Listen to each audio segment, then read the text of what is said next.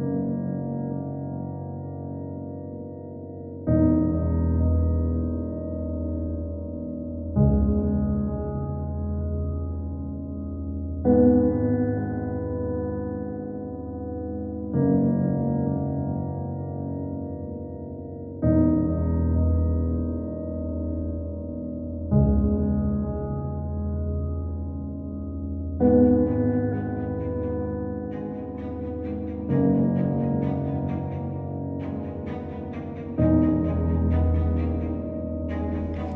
thought the job was done.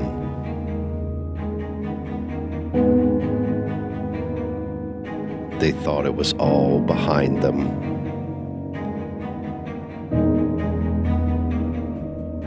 But sometimes the past doesn't stay where it belongs.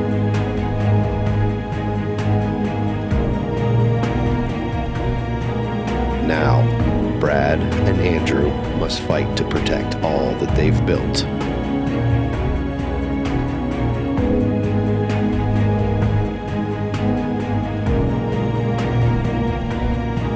The stakes have never been higher.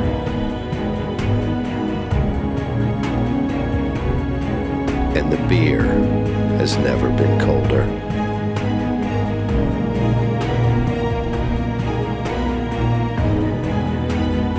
Year, the epic continues. This is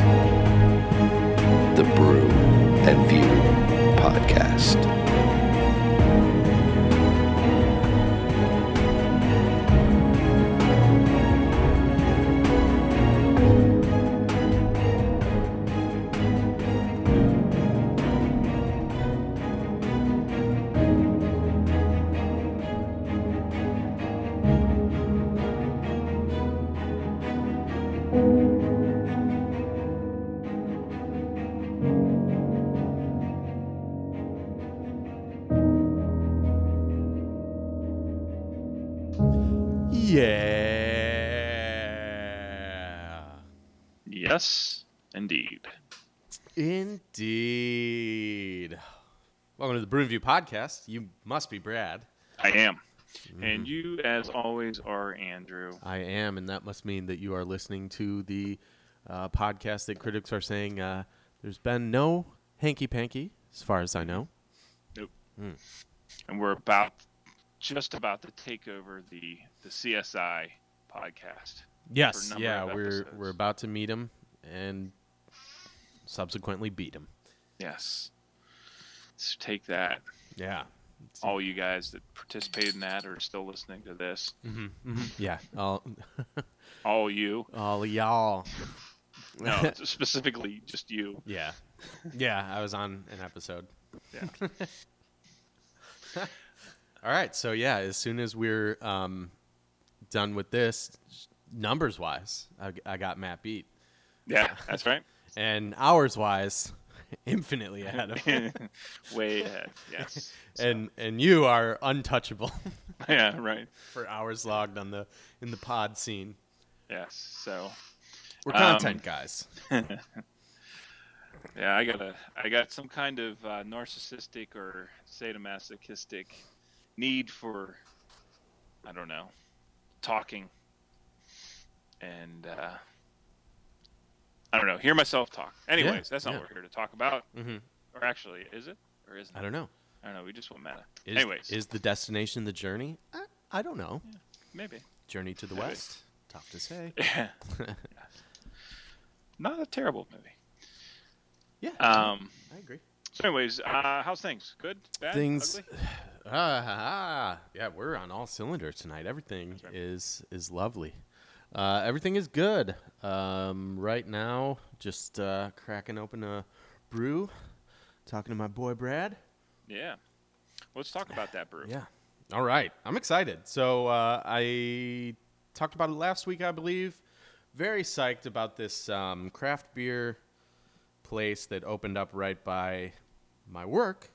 Uh, craft beer cellar for uh, for all you uh, New Orleanians that are listening. So me, uh, in case I haven't heard about it. Uh, I've been in there I think three times now. I was in there yesterday uh, to grab a beer for my walk home, and uh, which is the good and bad thing about it being right there. Yeah. A little, little so something to bridge the gap. run. Yeah. Beer run, maybe. Yes. Get home like I need a few more of those.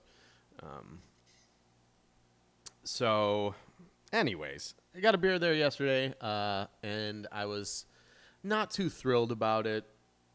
Um, but I was thinking, I was thinking I would use that as my co- pod beer, and then just go with because I also bought a four pack of something I reviewed on here before. And Okay. uh, then I thought, no, no, that's not right. That's not right. So Okay. I I took the eight minute walk today to pick up a beer that I am. I, I've never heard of this place before. Stillwater Artisanal. Um, I'm drinking a Wavvy imperial or uh, double IPA. This is batch number five of Wavvy. I guess this is a beer that they just do. Um, they do runs of, and, and each one's a little different. So this one uh, is 8% ABV, uh, and it's got Citra, Simcoe, and Nelson hops. Um, so it's got it's it's hopped up. It's got a nice um, got a nice hoppy bite to it, and a nice uh, at the back end. But it starts with this really good uh, fruity, um, citrusy, almost. I want to say pineapple-y. Um, good. It's good. Uh, I'm trying to f- 70 IBUs, so Okay.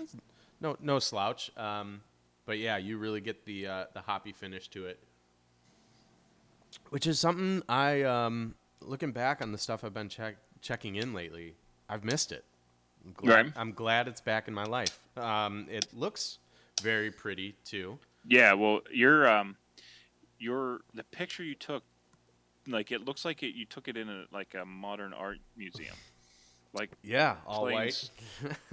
stark around it, just uh, off white or beige or Mm-hmm. something, and just the can with the, the simple colors and Yeah. yeah. it's looks like art. Ah, I it tastes like art. I gave it a four two five. I think it's uh, Nice. fantastic. Um, so Stillwater Artisanal Ales. Uh, I had never heard of them before, but they are out of Maryland.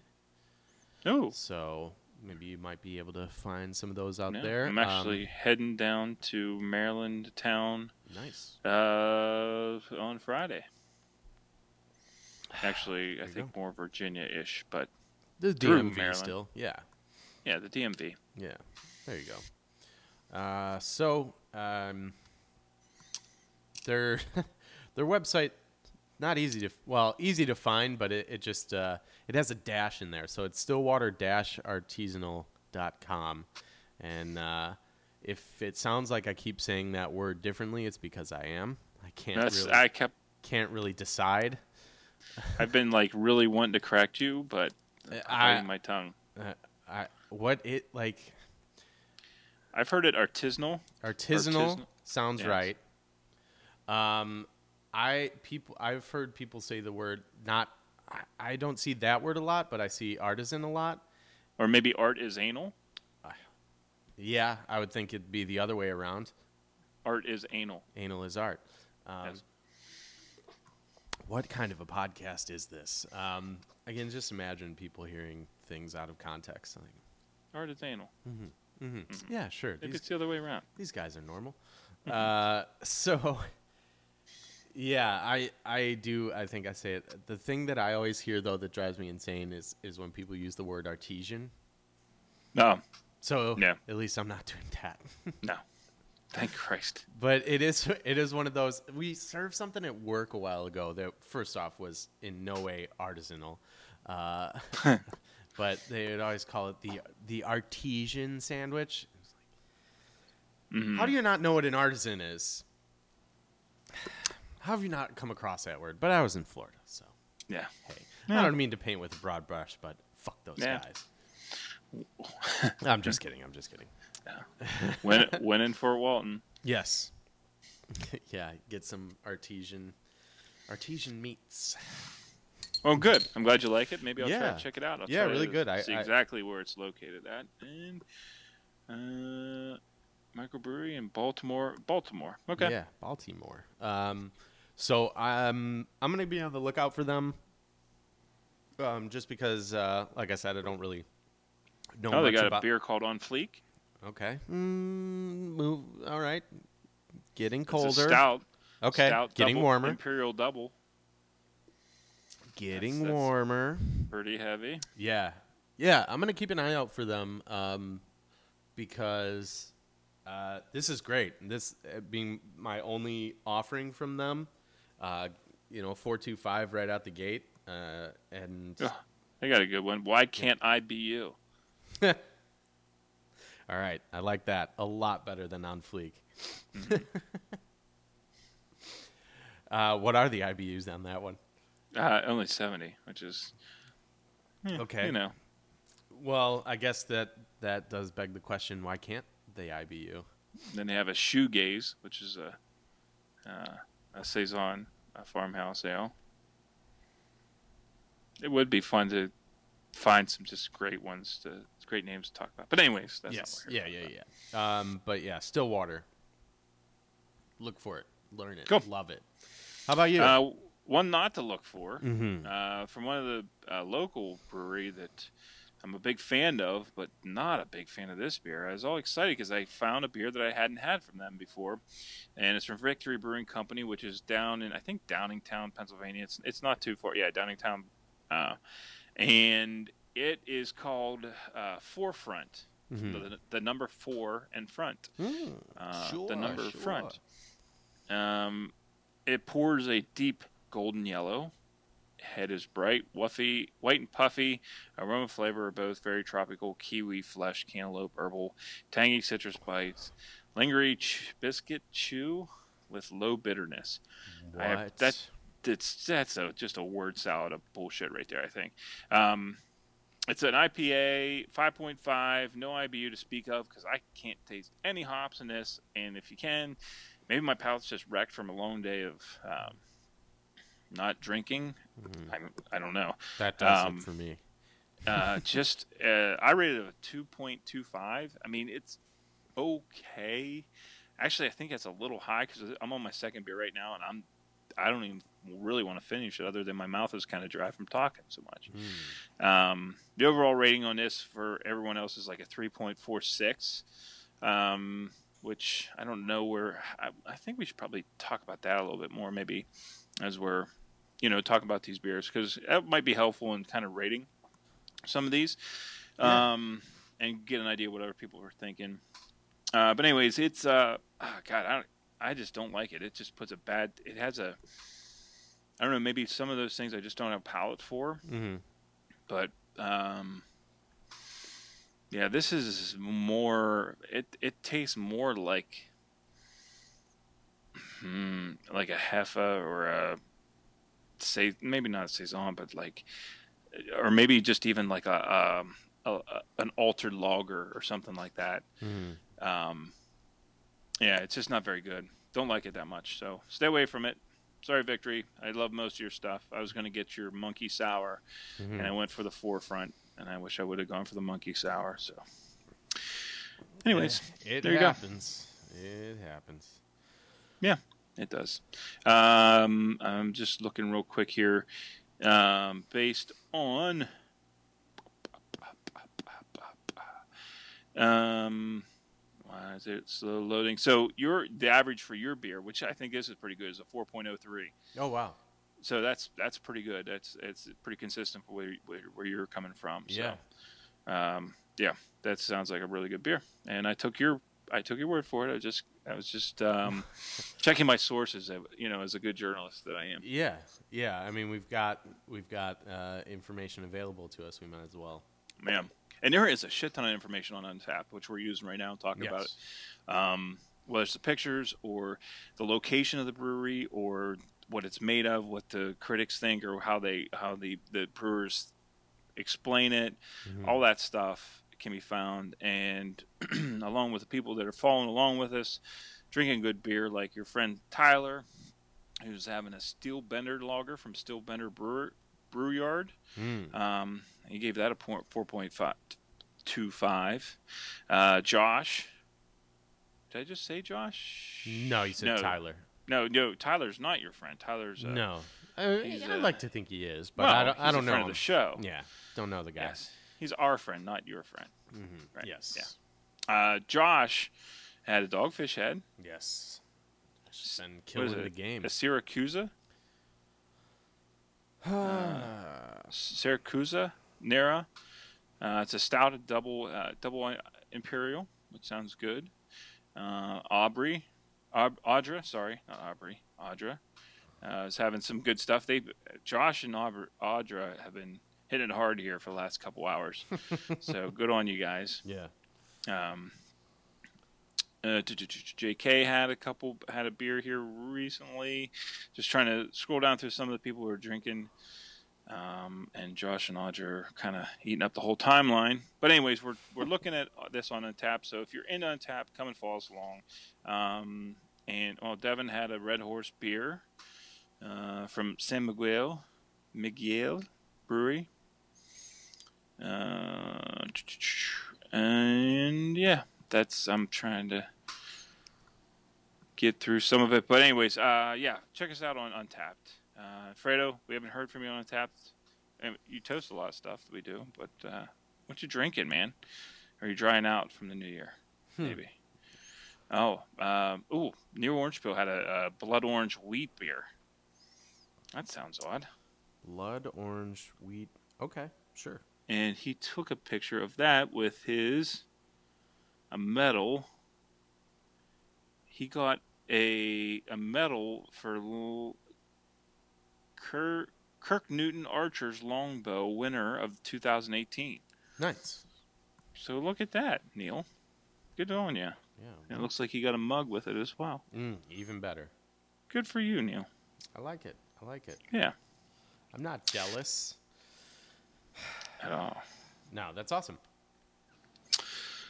So, anyways, there you go. There's the beers. There's a place you can follow us, Brew and View Pod. Mm-hmm. Um, and yeah, and we don't say this enough, but hit us up on Twitter. Have we had anything from Twitter lately? I'm not very. Uh, not too much. Um, We just kind of been releasing as- stuff as we. yeah, as far as uh, Twitter goes, when the episodes are live, um, not so much when we do our usual Thursday morning, um, but I I do a decent job of um, making sure everyone knows, like when we have the random, like if we record on Thursday night or we record Friday night, um, letting Yeah. people know when that that late uh, release type thing. Yes, when that one is up, and uh, I made a GIF of the Wavvy can.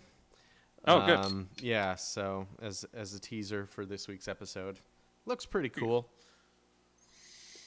These are the things I do with my day off. It's Yeah. um, it's a sad life, but someone's got to live it. Yeah. No, I'm proud Um, of it. I'm proud of that work. One of the things I was thinking of um, earlier, I was Mhm. thinking about maybe doing tonight, but it's a little bit too late. Um, listeners, if you would be interested in weighing in with the podcast Mhm. as we're doing it, uh, not really as we're doing it, but like um, like if we released what our top five is of that week, and you guys could kind of check in and tell us what you thought or gave us a little info on your top fives. Um, Yeah. and we could kind of do it at the I same like time. that. We're right. Yeah. Um, yeah. If well, how about this? If you think it's a good idea, let us know on uh, Twitter at BruinViewPod. That There way we we know who's listening, who wants it, who wants it. Who won it? And then we'll hit. We'll we'll send out a tweet before whenever we figure out what our topic is going to be for the week, and uh, and then you can weigh in before, and we can talk about it as we go, and we can, And we can- discuss it. yeah. Make the episode even longer. hmm And grow as a community. So, anyways, uh, beer out of the way. Do you have, or do you have any uh, anything else on the beer front? Um, not yet. On the forefront? Probably soon, but not at the moment. Mm-hmm. Good deal. Good deal. Yes. All right. Well, let's talk some movies. Heck yes. All right. So, uh, I guess the question really is where to start. It is a good question. Um, uh, let's do uh, let's do mute first, and then Okay. we'll go to Serious Man. Yes. Um, since because I think we both watched The Serious Man, but we did not both watch Mute, so I'm going to kind of get that out of the way. Um, Mute is a movie. mhm. Okay. Yes. Right. Um, it is a movie from this year, um, 2018. I guess we should time mark this. Mhm. Um, a Netflix original. So whenever they say original, I'm guessing they Netflix bought it. Um, it- yeah. I don't. I don't know if they like did all the production or if it was kind of like a. Who knows what it, what they do? Yeah, I mean, I think Because like you know how they sell some movies at you know Sundance and stuff. Yes. Yeah, I think it's it's um it's really a case by case basis as far as like did they actually buy it or did they put the money up front to produce it? Right. Um, yeah, and I, I have no idea what the mo- this cost. Uh, there's nothing on IMDb about uh, Really? what it. Yeah, uh, but it, it seems like it would have had some money into it because it's a um, say a near future um, movie Mhm. uh, based in near future. Um, I would say in the sa- same vein as like maybe how when maybe not quite as far ahead as like uh, Blade Runner 2049. Okay, maybe half that time away. You know, Mhm. just in the distant future. but uh, anyways, this movie is uh, directed by uh, Duncan Jones, who we talked about a little bit last week with Moon, yes. and then um, this is his not his follow up to that, but it's his follow up kind of indie film to that because he did Warcraft in the midst there. Mhm. Um, he did uh, another one in there, uh, Source Code, uh, which was a movie I kind of I really liked. Um, uh, and like I said, Warcraft, and also did like we talked about Moon. We both really liked Moon uh, from last year or from last week. Uh, this stars Alexander Skarsgård, uh, Paul Rudd, Justin Theroux, and that's about it as far as big time actors go. Um, and no one else really s- stuck out too much as far as doing a really good job. It, I mean, this is the Paul Rudd show pretty much, and Justin Theroux is in there, and Alexander Skarsgård. So I don't know how to explain this movie. It's it's a hard one to kind of get your head around because, okay, like I said, it's it's set in the near future. There's stuff that's familiar, but, but also kind of foreign. yeah. Um, you know, no flying cars, but there um, there's definitely a lot of a technological upgrade. Uh, it's a mystery. Um, we have a guy. It, it plays a lot with um, plays a lot with um, stereotypes, kind of, and um,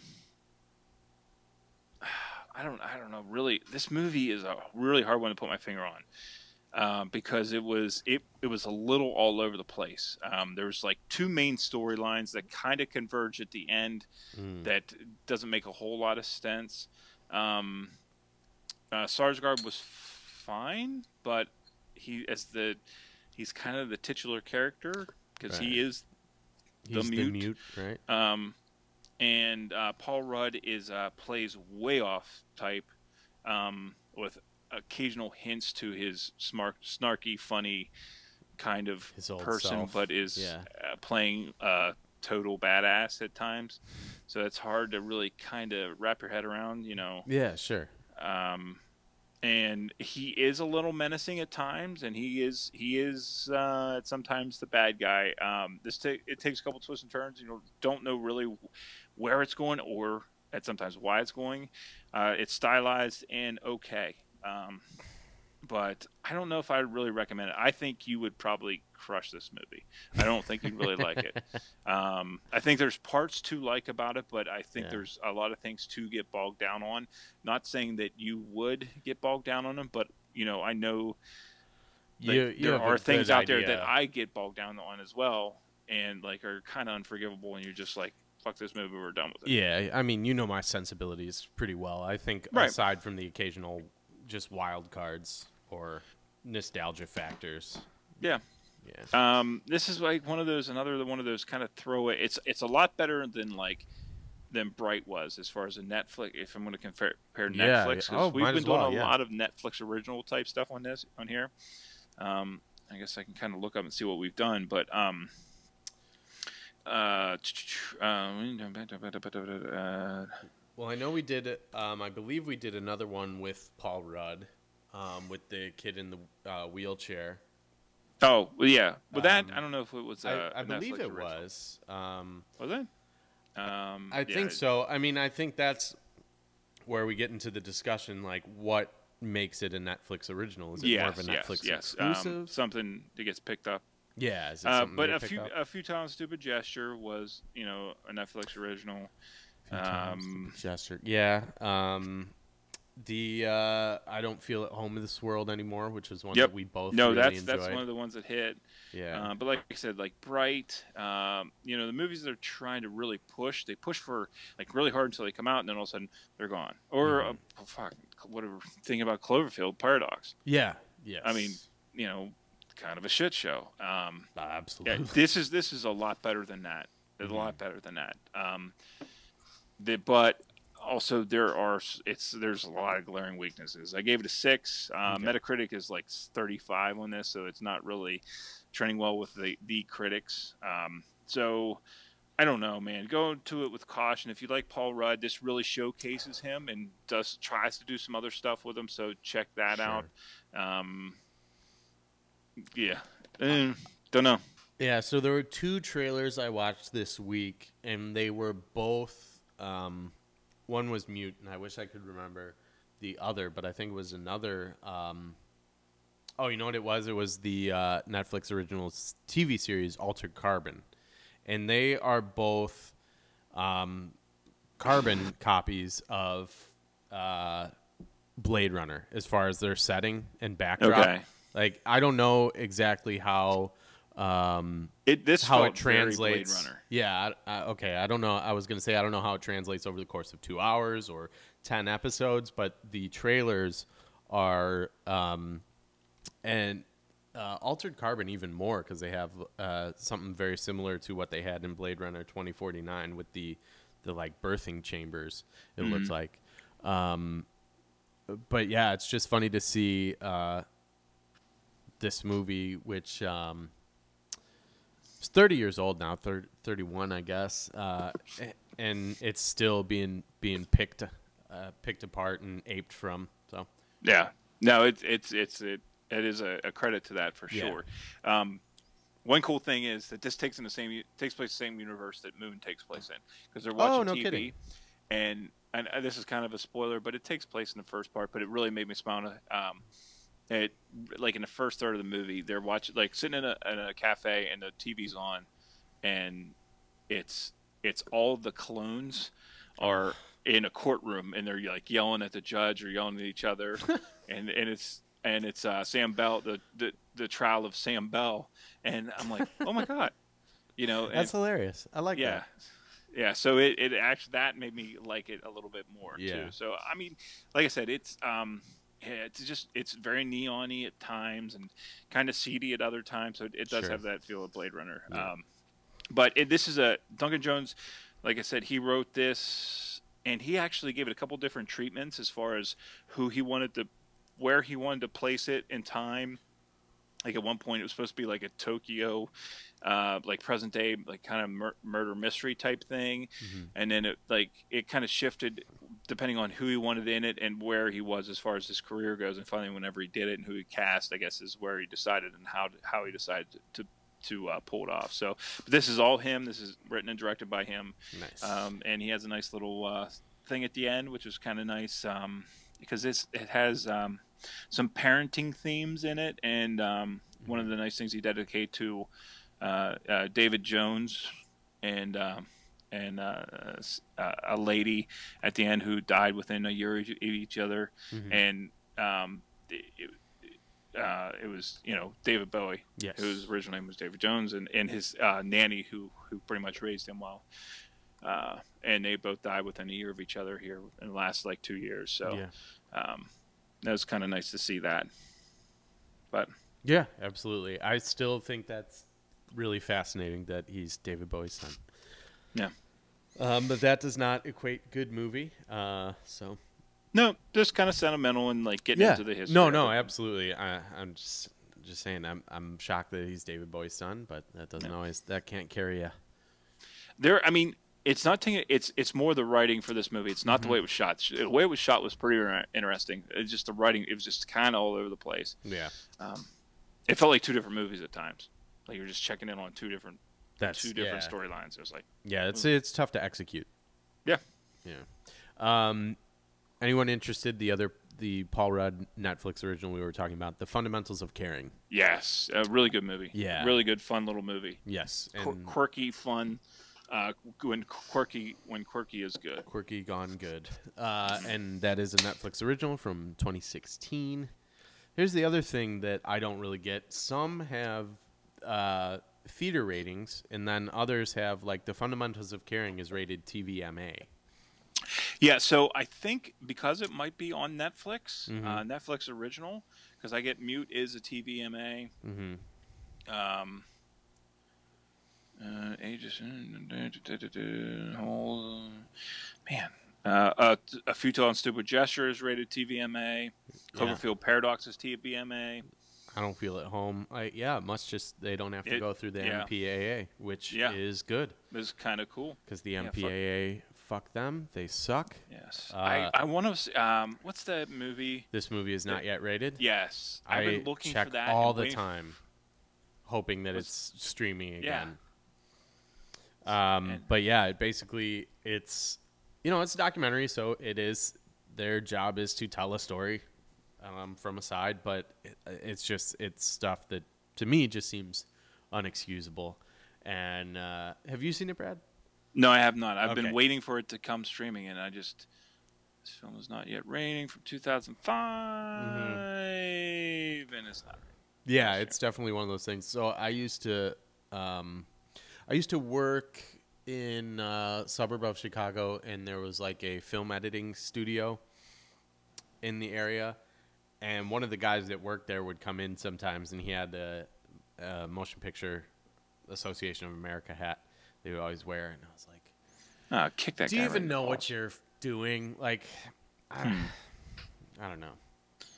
Why would you even like? MPAA, baby. I think people just don't know what it is, and then I think once you know what it is, you most likely are like, "Fuck those people." Right. I agree. Such such is life. I just thought it was weird that there was a guy who worked in film editing that was pro MPAA. Huh. Neat. Okay, so Did you ever? You never talked to him? No, they I, they were like uh, they were commercial guys, which not there's nothing wrong with that. Um, but they were commercial guys that were just too good for it all, uh, Right. And I have a problem with that. So like I don't fuck you guys. Gotcha. I just remember Gotcha. one of the guys came in with his daughter one day, and uh, this is bad pod, but Brad, you can see like what was that quarter of an inch maybe? Yeah. Um, yeah.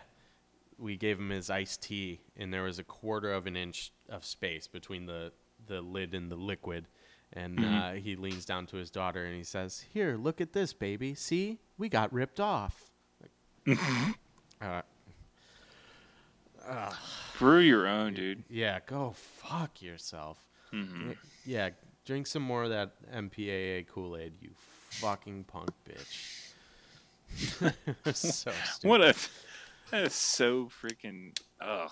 Yeah, it's tough. Like there's um like a lot of times you hear I hear coworkers say things like, God, I fucking hate people. It's like, no you don't. Like And then other you times don't hate like, people, but then I see stuff like that, and it's like, oh yeah, this is what we're Yeah.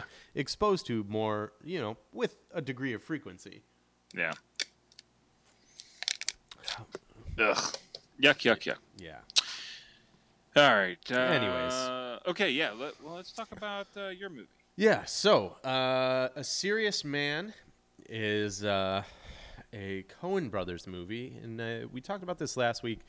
We we each have a few um, gaps in our uh, Coen Brothers filmography. We're both fans of the brothers Coen, Mm-hmm. Ethan and Joel, um, who directed this movie, and then Joel and Ethan wrote it. Yes.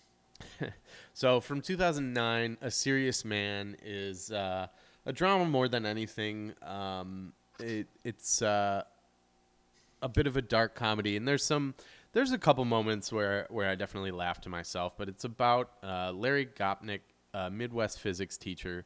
Um, who watches his life unravel over, over multiple sudden incidents. Um, and during all this, he's seeking meaning and answers uh, from three rabbis. Uh, and it stars Michael Stuhlbarg, uh, Richard Kind, Fred Lot of- A lot of character actors. Yes, yeah. So that's one of the things that I um, wanted to talk about with this movie is it. Uh, this is uh, a lot of character actors. No, no, I would say movie stars, and and the uh, the Coen brothers don't necessarily. Now they have pretty pretty big casts, but like they've. Uh, I- man, this this is one of those. I mean, this is 2009. This yeah, is, yeah. You know what? This is yeah. This is po uh, like this, this is, is- I think, a deliberate attempt. Yeah.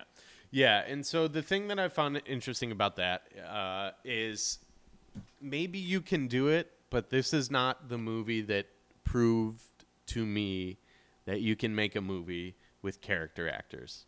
No Country for Old Men is is a pretty good example of that. Not really. Um, but it, I mean, I mean, yeah, have Woody does have- Harrelson and uh, Tommy Lee Jones. Tommy and Lee Josh Jones. I wouldn't. I mean, I guess Josh Brolin's definitely a name. Javier Bardem has, Javier has Bardem become a name, but I don't think he was necessarily in t- 2007. Maybe you can't do it. Maybe that's the problem. Is uh, these these character actors can give great performances, but they can't. No, you can't. carry You a can't. movie. Okay, I'll tell you why you can't. Is because uh, with the Big Lebowski, you did it. He, they did it because um, at that time Jeff Bridges was not really. He was kind of gone from acting for a while, and the rest of them, John Goodman, um, you know, everybody else. I mean, it was their cast of characters from previous one, like from Barton Fink and Yeah. uh, and and that kind of stuff. But it, they weren't John Goodman at that point was a character actor, Yeah. I think, Yeah. because he. I mean, wasn't what had he done, actor. Roseanne? What's that? What had he done, Roseanne? Right. Well, and he did Barton Fink, right? Yeah, but I don't think a lot of people. I, I like Barton Fink. I don't think a lot of people saw it though. No, no, for sure. But like that movie was chock full of character actors. I mean, Sure, Buscemi was really. I mean, wasn't. Buscemi anything- is, yeah. Uh, I mean, he has the lead role in Boardwalk Empire, but he still really is. I think. and he was playing. I'm thinking of the time when it came out. yeah, you know what I mean. yeah, ninety nine. And he was playing against type as Mm-hmm. far as with Fargo. Right. Right. Yeah. Yeah. He. yes, definitely not the same char- character as Fargo. Um, But I like so that's an example of it working with some character actors, but higher name character actors maybe. Yeah, I mean, Um, I, I, I, I, I'll s- definitely say that I agree with you for sure. Um, but it just at this point, that movie having taken on a life of its own, I, Yeah. I- it's kind of tough It's- to for me it's to hard to kind of myself wrap. from that. Yeah, it's yeah. kind of hard to uh, compare it because Yeah. it's such a iconic movie. Yeah, but I'm, you know, I'm, I'm sure it's the classic, the classic cult classic tale though. I don't Mm-hmm. think it did well in the theaters. And, anyways, um, yeah. So maybe you can do it. Maybe this is them trying to go back to the well, but you know, the script is not as tight. It's not as funny. I don't. I can't say that. th- You know, there's one of the things about the Big Lebowski is it is a movie that I, I feel like for a long time, every rewatch, I got something new out of it. So I don't want to just flat out disavow a serious man and say that like there's nothing to it. But I just this first watch through, I didn't get anything from it. Like, I don't mean that it's completely worthless, but I, I didn't get anything from it. There was like, okay, there's there's an interesting movie here. I, there's stuff to unpack. Uh, I'm gonna have to watch this one another time. Yeah, Like I, I didn't feel that way about it. I really think that this was okay. So it feels like all Coen Brothers movies, like they Mhm. never, they rarely sell out. Like they're it's never like that. We're doing one for the studio, one for us. One Yeah. for the studio, one for they don't rarely do that, right? Right. Um, but and because it feels like all their movies are kind of passion projects. hmm This felt like like kind of a more passion project. This is I think this is more of a like a biography of their life or like a way to tell their their childhood like where they grew up because this Mhm. takes a like late 60s this is right whenever they grew up in Minnesota this is where they're from this is um you know uh, they grew up in a Jewish community um, and they're kind of looking back maybe through not rose colored glasses but maybe like mu- mud covered glasses Yeah. at their or maybe like trying to poke fun at what they thought was absurd at the time they were growing up like what the kids were interested in with and what Mhm. the parents were dealing with um, i think this is kind of like um, an autobiography of their their childhood and just the absurdity of of uh, uh, everyone ever they're like pers- like uh, looking back and seeing everyone's narcissism like how everyone can get wound up in their own personal problems and all that stuff and Yeah. um like i thought it was like there like you said there were some funny moments in it Mhm. um, and some awkward, just kind of, but it almost was. It was too much at times. It was like, okay, when's the next thing coming? When's the next thing coming? And maybe Yeah. that was on purpose because even to the last like frame of this movie, the next thing was coming. Yeah. You know, and um, I, I, I, it almost at points I was like, um, you know, it's like that joke of, um, uh, it's funny, it's not funny, it's Mhm. funny again. Yeah. Oh yeah. It- Absolutely. It's that kind of thing with this, right? A Uh, little bit. I mean, um, I don't know. I I don't. I never really felt like they were. Um, I never really felt like they were hammering anything home. Um, and maybe it's just because they're the the humor in this was it definitely you know worked in in subtlety. It was all about subtlety. Um, Yeah. So I never felt like anything was hammered, like railed on there. Um, well, just the stacking on top of problems for uh, yeah, sure. This, for him. Like every like every ten minutes there was a new problem or an Right. enhancement. You know, and it just kept going. And it Yeah. went from it was oh this is awkward and funny, and then all of a sudden it got to be like okay we get it he's got bad times, and then it got to the point where oh it's, this is back to funny again. I, Yeah, for me no, that's I, how I, I of get felt. what you're saying. I, I thought you kind of meant like a like a callback, Hmm. Like where you just keep calling something back so Right, much, right. and it's like okay, I'm tired of this, and then you continue to do it. It's like okay, it's funny again. Like like it comes all the way back around. But yeah, I see what you're you're saying. Like they just keep piling it on for sure. Yeah. Yeah, that's something something. Uh, the next thing is always around the corner. So Yeah. All right, we're getting visitor.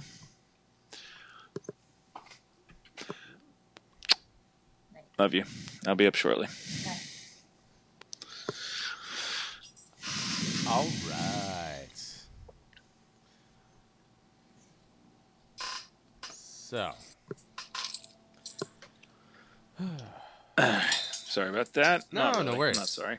No, don't be sorry. Live life to the fullest. Um, yeah, so I, I think needless to say, I didn't really enjoy this movie. Um, but I, I It'd be interesting on a second watch. It's just a hard movie to watch again. I think. yeah, um, the big problem with it for me was I felt bored. Yeah. like like that's that's why I don't think like a lot of Coen Brothers movies the um the more I've watched them the more I've enjoyed them. I shouldn't say a lot, but the Big Lebowski, Fargo, No Country for Old Men immediately come to mind. Yes. Um, movies that uh, They're nuanced and layered. Yes, and and just keep me coming back for more. So it's not just that there's more to get there. I just have to get through that first viewing. It's I got through that first viewing and I want to experience it again. Yeah. What what what wasn't I getting there? You know what what was I missing? Yeah. Yeah, it just um it all in all felt uh, a little A little lacking.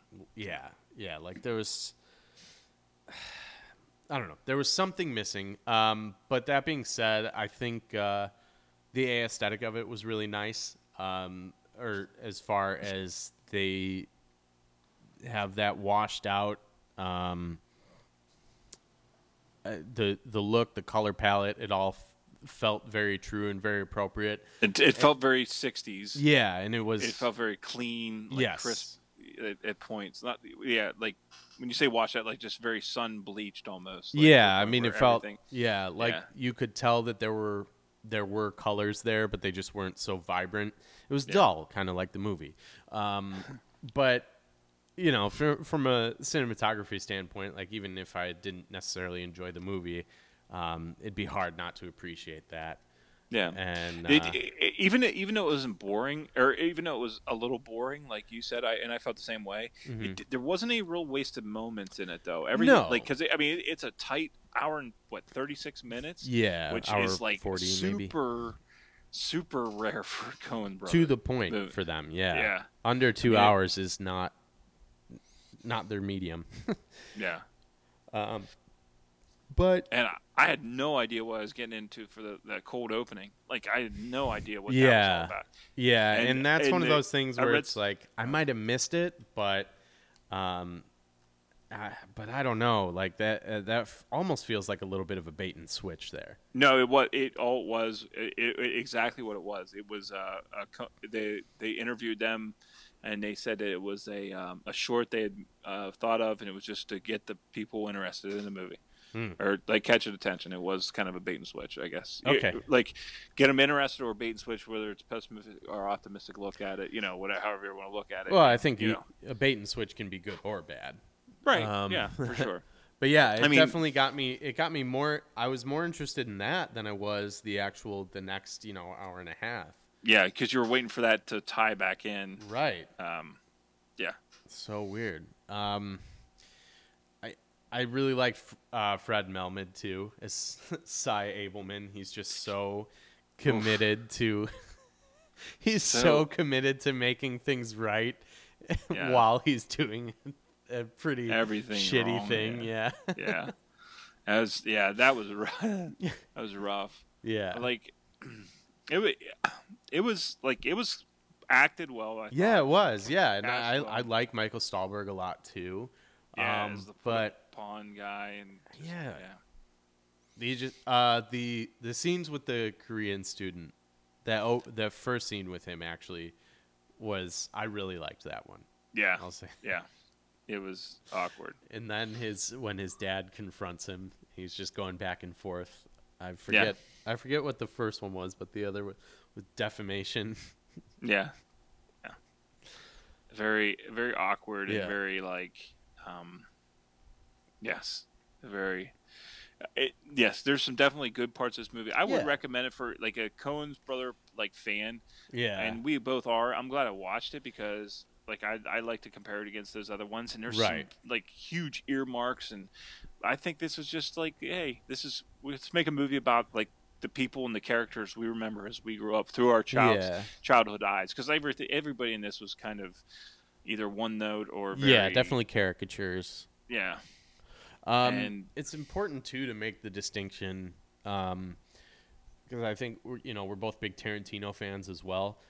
Mhm. Tarantino's only made eight movies. The Coen Brothers Yes. have made a lot of movies. Yes, they have. So um, it's just that some really stand out and are head and shoulders above the rest. and so. like in over like 30 years yeah, they've been making like very good if not great movies like there's very few that really missed the spot and i, I haven't seen them all of course Hmm. i haven't seen what's one i haven't seen well it doesn't matter what i haven't seen Blood Simple. the man, blood simple i have not seen that the man who wasn't there. I didn't even know that was a Coen Brothers movie No. personally.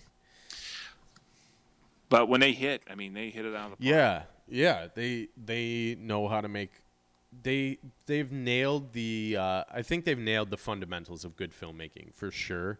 So that's when like you get something that maybe we're not crazy about, like a Serious Man, or um, even less so inside Llewyn Davis. Um, they still understand like how to make a movie look good, how to get a good performance out of your actors. and Um, like they they are masters of like directing a scene as far as like the pregnant pauses mhm. and like the awkward silences. Well, same thing, I guess.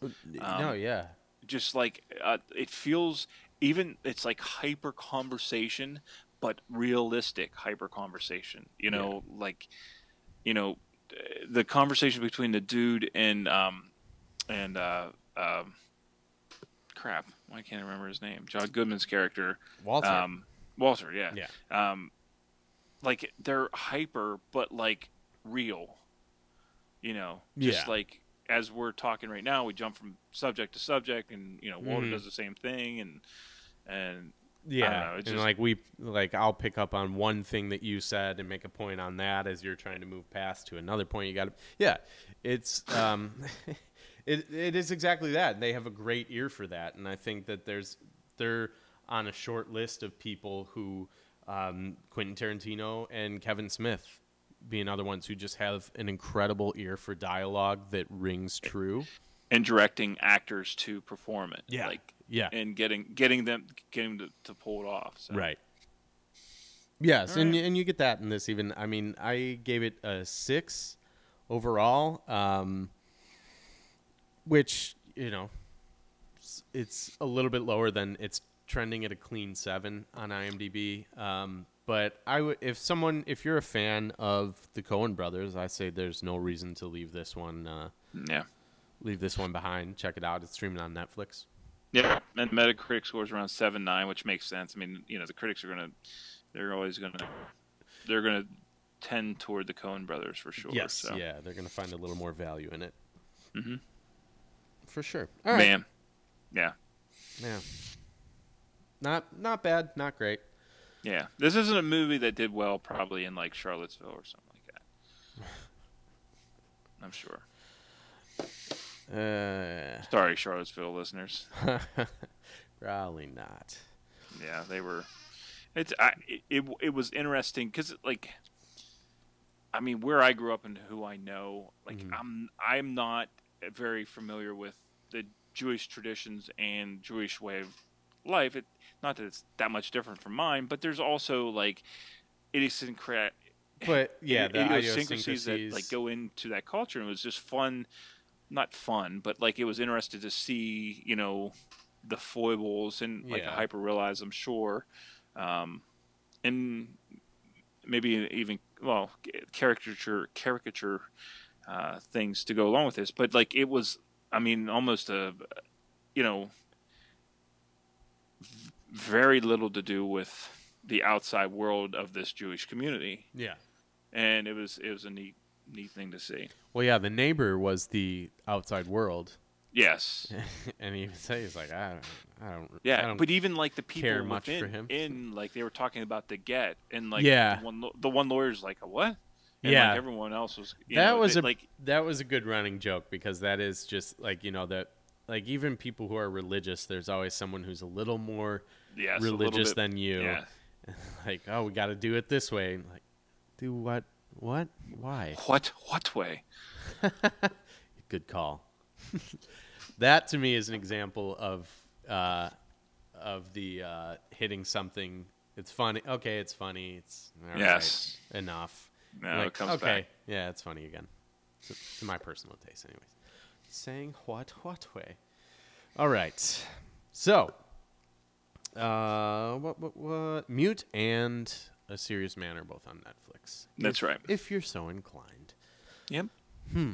Hmm. Hmm. hmm. Not high recommendations, but no. But they're if there. you you could see a lot worse. Yeah, if you um, gave me two, I don't know, just just two movies. One was a serious man, the other was something else. There's a decent probability that I'd say, ah, you're better off with a serious man. Yeah. I'll say that. I'll say that for what it's worth. Mhm.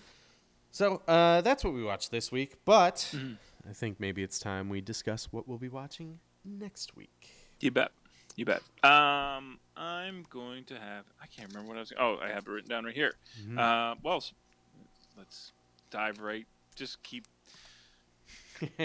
going into that uh, Jewish theme, I suppose. Yes. Um, Uh, the Meyerowitz stories, uh, new and selected. That was uh, Mm. also another Netflix original starring uh, uh, Adam or Andy Adam Sandler. Adam Sandler. I was thinking Andy Samberg. Uh, close. Yes. Uh, so yes, I have not seen this, but Mhm. um, I'll let you take that. Uh, yeah, I'm looking forward to it. Uh, Noah Baumbach directed it, so uh, Yeah. it might Mm. be a quirky quirk fest or I think it's his follow up to uh, uh, what's that movie we both kind of we both liked. While We're Young. Yes, I liked that one a lot, yeah. And Yeah. then he also wrote Frances Ha, which I am a fan of. Um, but yeah, he Yes. they're a little quirky. Oh, I didn't know he wrote the Fantastic Mr. Fox. Shocking. Yes, he did. Who would have thought him and Wes Anderson would be hanging Yes. out, quirking out? Quirking it. Mm-hmm. so yeah, uh, that's I think from last year, right? Yeah. Yeah. Uh, the Meyerowitz stories. And Yeah, I and- heard, uh, yeah, uh, uh, Sandler was pretty good in this. So Uh, yeah. I mean, I always say like there's a reason that um, we keep kind of going back to Sandler, despite you know the crap he keeps kind of throwing out uh, lately. Um, but if I mean, he is a good actor. I think we've seen that in uh, Spanglish and Punch Drunk Love. Uh, he is funny. Um, a lot more misses lately than hits, but I do think there's a reason that um, people keep giving him a try, myself included. Yeah. So and he was really good in Funny People. yeah, I really like that movie. I mean, not really liked it was it was a good movie. Mhm. Not my not Um, my favorite one of those, but yeah. My mom saw him. My uh, uh, one of my aunts lives out in California, so they were out there, and uh, my mom saw him, and she was like, "Oh, my kids love your movies," and he was like, "Oh, thanks a lot," and I could really picture him saying that first off, Yeah. in his like. yeah. Oh, thanks oh, a lot. Oh, thanks a lot. Thanks a lot. Um, but yeah, I don't know. I um, you always hear people that just want nothing to do with their fans, so Yeah. so that's cool. Um, that's a little tangential statement. No, for ya.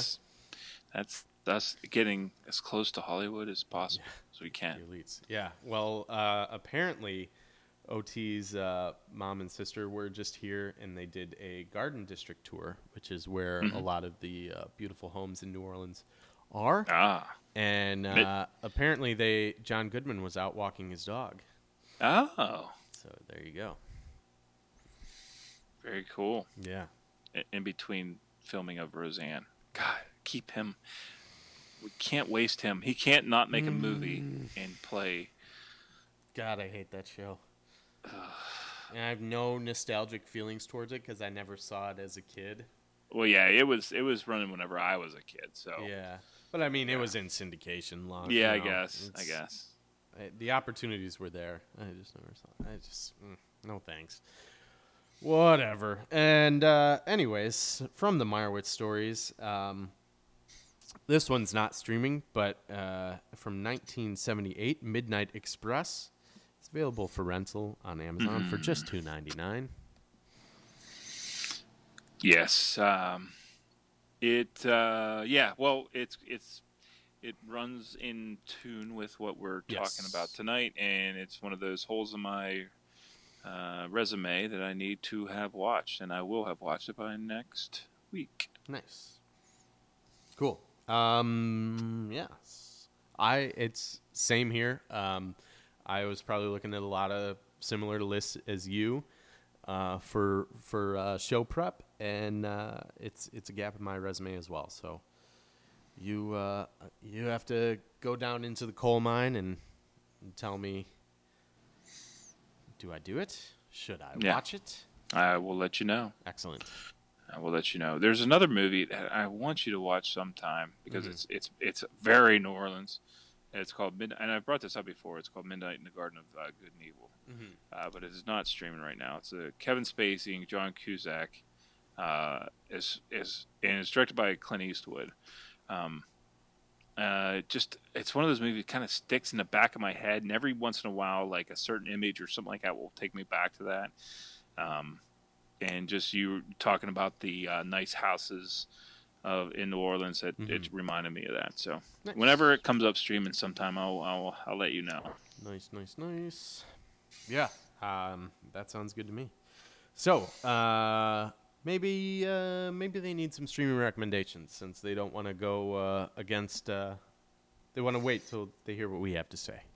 Yeah. Well, I'm going to What do we do got? kind of three this Okay. week, uh, based on what we're watching this week. Uh, three movies that I have seen, and this is kind of a spoiler, but they did not make my list.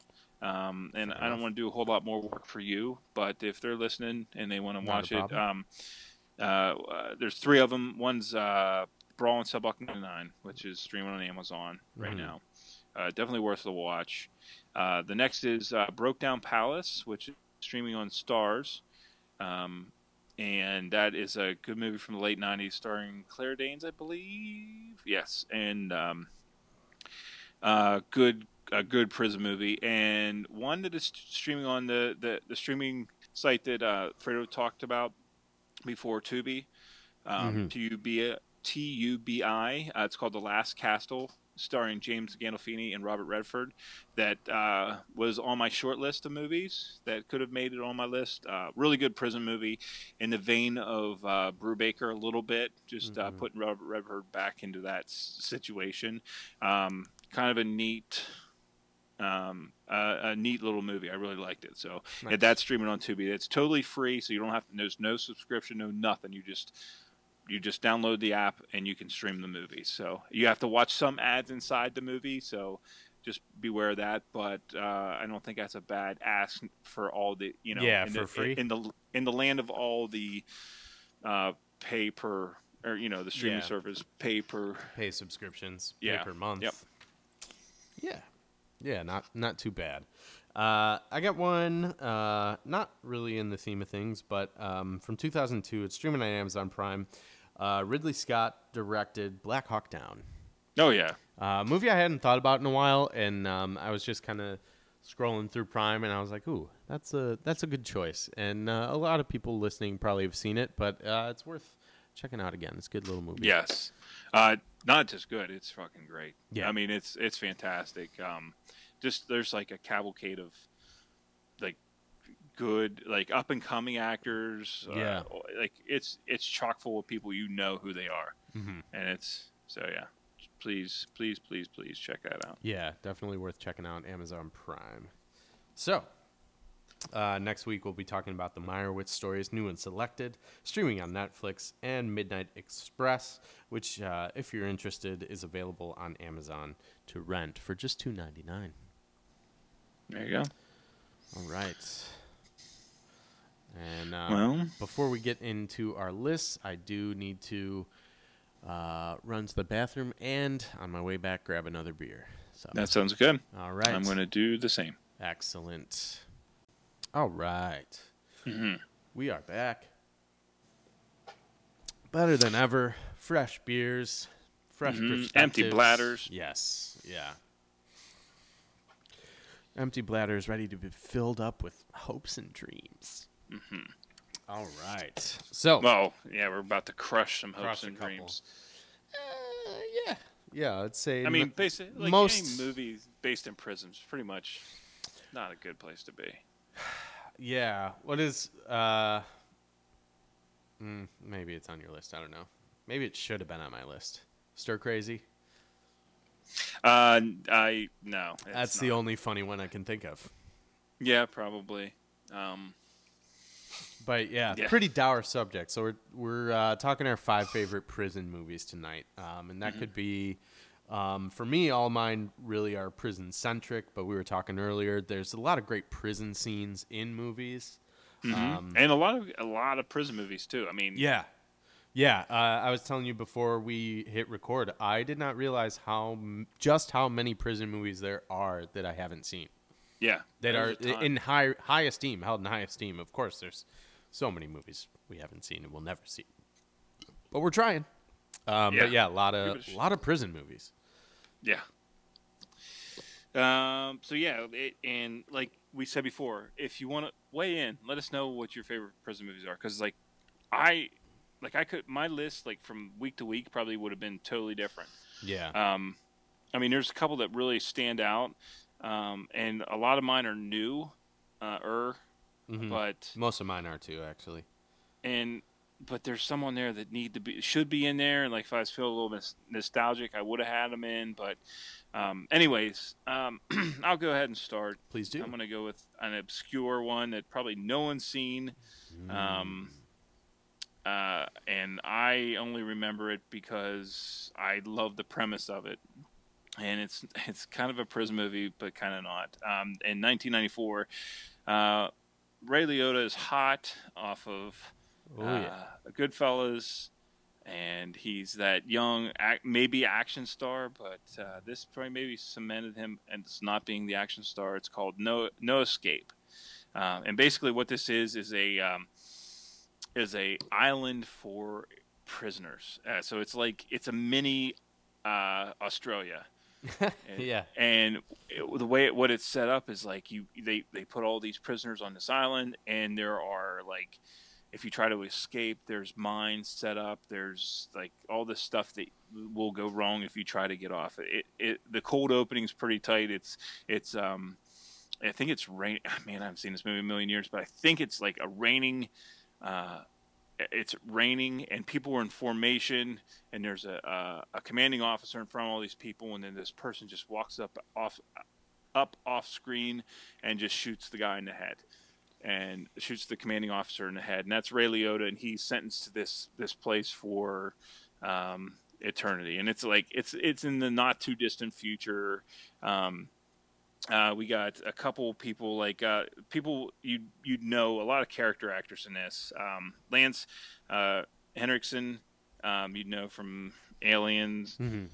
and uh, uh, Kevin Dillon, you'd know from uh, whatever that stupid show was, Entourage. Stuart Wilson is a character actor.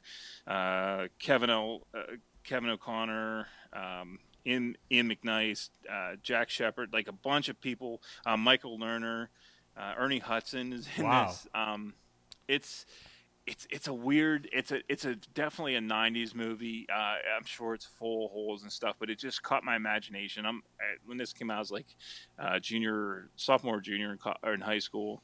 Um, just kind of an actiony type movie and just a new take on the prison system. And uh, yeah, this is a, just an alternate to what you know uh, where we're going to put our our uh, our unwanted in the commu- in in the in the uh, of society. Um, and I think it, it. I mean, I'm sure it doesn't hold up very well. Uh, it's it's uh, it's it's coming in at six point one on uh, uh, IMDb as far as uh, user reviews. So uh, it's not streaming it. anywhere. So sorry about that. If you want to, if you really are nostalgic for kind of cheesy '90 movies, action movies, check it out. All right. Um, my number five. Uh, you mentioned it earlier. Uh, this was a movie that we just recently watched, um, but I was, I, I think as as well as you, pretty taken with this movie. Um, from writer director S. Craig Zahler, uh, starring Vince Vaughn, uh, Brawl in Cell Block 99 from 2017 Yeah. um, it it just is uh, just an an, an awesome, um, but also pretty bleak, um, gruesome movie um, that you know doesn't shy away from uh, from some of the more brutal violence in it. Um, Vince Vaughn doing you know playing a character not not his uh, his famous versions of himself. Um, well acted, uh, heightens really well. You know, it, uh, we, I think we compared it kind of. It's kind of like a video game. You know, every opponent gets a little tougher, and every opponent leads to the next opponent. Yep. um, But as uh, really just definitely rooted in in that grindhouse exploitation of of the '70s, and just nails it. And Yeah. uh, I was a big fan of this movie. So um, one of the first ones that came to mind actually when we when we talked about this. Yeah, it's um, I mean we it's it was really I mean it's been so fresh. I, I'm glad you brought it up because it's worthy to be on on the list and probably would be uh, if I hadn't been talking about it so much here recently. But yeah, uh, yeah, yeah, no, I it's- understand. um, just it's a f- like if you're into a little bit of dark humor, like Mhm. this is pr- a perfect watch, you know, Yeah.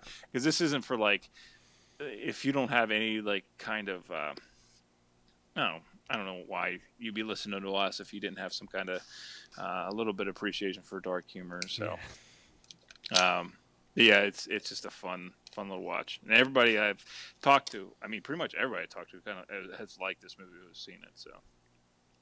Yeah, yeah. I need to get it to uh, Mavs Matt because I bet he'd he'd he'd enjoy He'd it. find a way to pick it apart. I mean, but I I could have too. I don't. Know. Yeah. it's just. uh, It's yeah, it's one of those things. If you see it first, then it's good. If you don't, eh. you know what I mean? Yeah, no, absolutely, absolutely. But I, maybe not anymore. But he def, uh, there was a point where he was uh, more forgiving with the the more uh, Yes. just a little more art, artistically inclined movies. But doesn't matter here or there. Brawl in Cell Block 99 is still streaming on Amazon Prime if you're interested. Uh, that was one of the recommendations this week. yeah. All right. Uh, all right. My number four. Uh, a movie I've watched recently, and it's come up recently, and you were kind of surprised that I liked it as much. But I love the world that it was built in, and these these these first two are kind of actually the first three kind of are are unconventional prisons. Hmm. Uh, but in uh, 2012, Get the Gringo, we have a prison Oh, nice. that is uh, a really cool prison. Like not cool, but cool. Depends on who you are. It's a, it's a it's a whole. Um, it's what you imagine like the, you know, the Pablo Escobar kind of uh, prison would be, or the. Yes. Uh, well, I guess his prison was just kind of like him and like a bunch of his buddies just hanging out and getting prostitutes the whole time. But um, this is like uh, a prison run by the prisoners, and it, it, it it's like a mini. It's like a city state inside of a inside of a country uh, where you know it has its own economy, it has its own government, and all that stuff, and it's run by the people inside, and kind of run by the people inside, uh, and they, they run the people on the outside as well, and uh, um, you know, uh, you know. Um, uh, Mel Gibson's a part of this movie, but he's not like the sole focus of it. It's No. it, there's a lot of things going around in this movie. He is kind of the sole focus, but like there's He's the gringo. Yes, he is the gringo, but eh, there's it there's some cool aspects of this. It was I think this movie was made just to show like how we can make this whole prison like this Yeah. gritty, gross prison, and Yeah. and this also is like a mo- uh, a video game style movie. Um, you know, where you're working your way up and, Yeah. and all that stuff. And, so this is also on my list as well. Um, okay, great. Yeah, I, I'm I'm glad that that you mentioned it because it is uh, it's a cool movie and it is um, like Mel Gibson is the star of the movie, but it really does they they do pay certain attention to the um, the world building and and building this uh, this specific prison. So uh, I do think that that's worth note is it's not just it's one of those where it just it kind of came and went uh, under the radar, but it to for it to actually be a good movie, it does not exclusively rely on what star they got. Like this is a well crafted world. Yep. Yep. Um, yeah. It's just it's a fun it's a fun Mhm. uh, in the vein of like Desperado maybe or um, not Once Upon a Time maybe a little bit of that Once Time Upon a Time in Mexico. Yeah. Um, just that um, you know uh, yeah I, I don't know it's it's it's a fun little fun little watch. Uh, not doesn't doesn't take itself too seriously. It doesn't get Right. too bogged down into the the the nitty gritty. It's it you know it's got it's it's only has pain and suffering so that you can go on to the next thing. It doesn't really make you think a whole lot. No, definitely not. so Um, is that one? it's on Amazon on right now. Streaming yeah, on Amazon. Perfect. Yeah. Strong recommend. Awesome. Good deal. Um, so that that was uh, my my next in line as well. Okay. So Well, I guess that goes to me, which I have a tie at number three. okay. Um, and these are two movies that have prison scenes for parts of the movies. So I figured I'd add them together and make one out of it. And Perfect. two totally different movies, but um, one's from 2003, the other was from 1994. The first is uh, X Men 2. Hmm. um, and the prison that uh, Magneto is is in, in and his prison escape Too much escape iron in your diet is pretty phenomenal. Yeah. Um, and I just watched this here what two weeks ago, and uh, just the plastic prison that's and all the lengths that they've gone to to uh, try to keep him from from ex- escaping, Yeah. and then uh, which is really cool. Just the plastic, everything, the plastic billy clubs and stuff. Mhm. Um, and the other one is uh, from 1994, a movie you don't really like, but I I I tend to go back to a lot is Natural Born Killers. The, Sure. the last the last act of the movie is Um, in prison. Yeah, I, I can pile on with that too. I, I actually like the the um, anything involving Wayne Gale. Yeah, I like those scenes. So Wayne Gale. I did, yeah. Um, as as not crazy as I am about that movie, I can definitely say that I, I enjoyed that for sure. Yeah, the the prison scene is just. Uh, I mean, it it goes from. Um, just kind of uh, crazy. Like there's, uh, like Oliver Stone. There, you can have some faults with him, but like Sure. there, there's he does build an atmosphere around his movie, and like that, um, you know, just um, uh, between um, uh, Tommy Lee Jones and uh, who is it? The the, the oh, God darn it, the um, the main Scagnetti. Um, uh, I'll, I'll think of his name, but like how they explain like the the native, the restless, like ever since they got there, you know, uh, Mallory, Nick, Mickey and Mallory got there, Mhm. like the the prison's on edge, and uh, as soon as the rock goes down, it's freaking mayhem, um, and just a bloodbath, and like over the top and and crazy shots, you know, just the the results of too much coke and acid in in the seventies. Yeah. Um, uh, but well done and just memorable for me. Um, agreed. Yeah, I couldn't help but notice that uh, neither of those movies were Goodfellas, but that's okay. I, yeah, I, I was waiting. Um, no. I I, I- have my purposely self-imposed left it off the ban. I I refuse to. Oh, to. okay. Yeah, I refuse to put that on the list because I'd put it on too many lists. So, um, moving on. Tom Sizemore, sorry, Okay. Yeah. Yeah. Uh, as uh, Jack Sig- Scagnetti. Scagnetti. Scagnetti. All right. Um, Scagnetti comes up in another Tarantino movie, doesn't he? Not not. I Jack, think but so. Isn't it Seymour? Not as Tom Sizemore. Yeah, but- Seymour Scagnetti. I swear to God, Yes. that maybe that's just someone they reference in uh, Reservoir Dogs.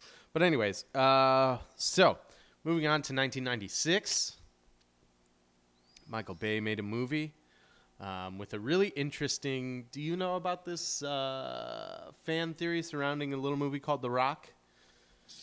Okay, no, I want to hear it. Okay, so there is a there's uh the these colliding fan theories. So um, the Rock Stars uh, stars is directed by Michael Bay, and it's about um, an ex-con uh, and and a, a group of uh, group of rogues uh, that um, try to break out of Alcatraz, basically. And uh, one of those people is Sean Connery. Um, Nicolas Cage is famously another one, and so there is a fan theory out there, um, one that that actually makes uh, a decent amount of sense in the James Bond universe is that uh, James Bond and Double O, James Bond is not a person but a code name, um, and that's one of the ways that uh, the fans have found. Uh, that's how they justify the. Um, Changing the, of character. yeah the the revolving door of actors.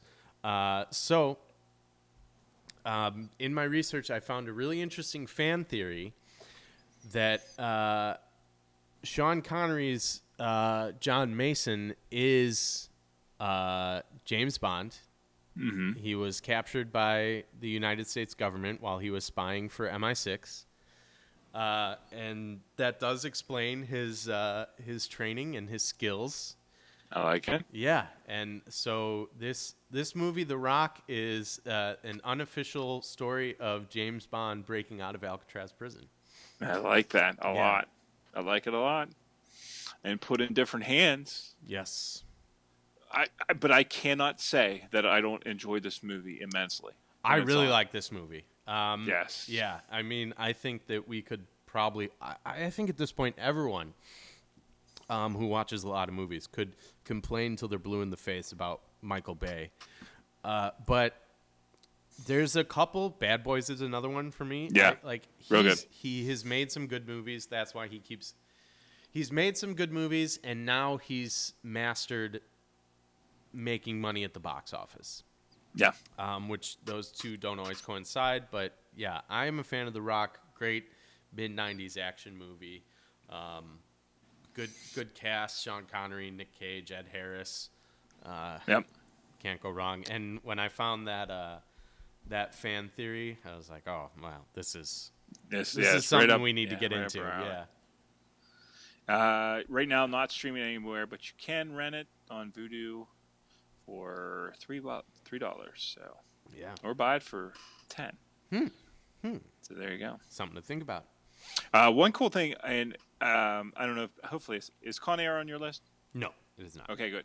Um, one thing I've heard, and it now rings true because I haven't. I, Con Air is another one of those movies that I just infinitely enjoyable. Just like to Yeah. watch it. Yes. It's fun and great. But Escapist entertainment at, at its peak. but what I've heard is that it's actually a parody, and if you actually sit down and Huh. watch like all the characters and stuff, it is a parody of all the action movies because this comes out in like '97, right? Sure. This is after like that, The Rock, and all those like different kind of action movies, and it puts like the most unlikely, like buffed out uh, Nicolas Cage hmm in that leading role as like a huge monster, or you know that huge you know hulking figure, which he's never been really, Right.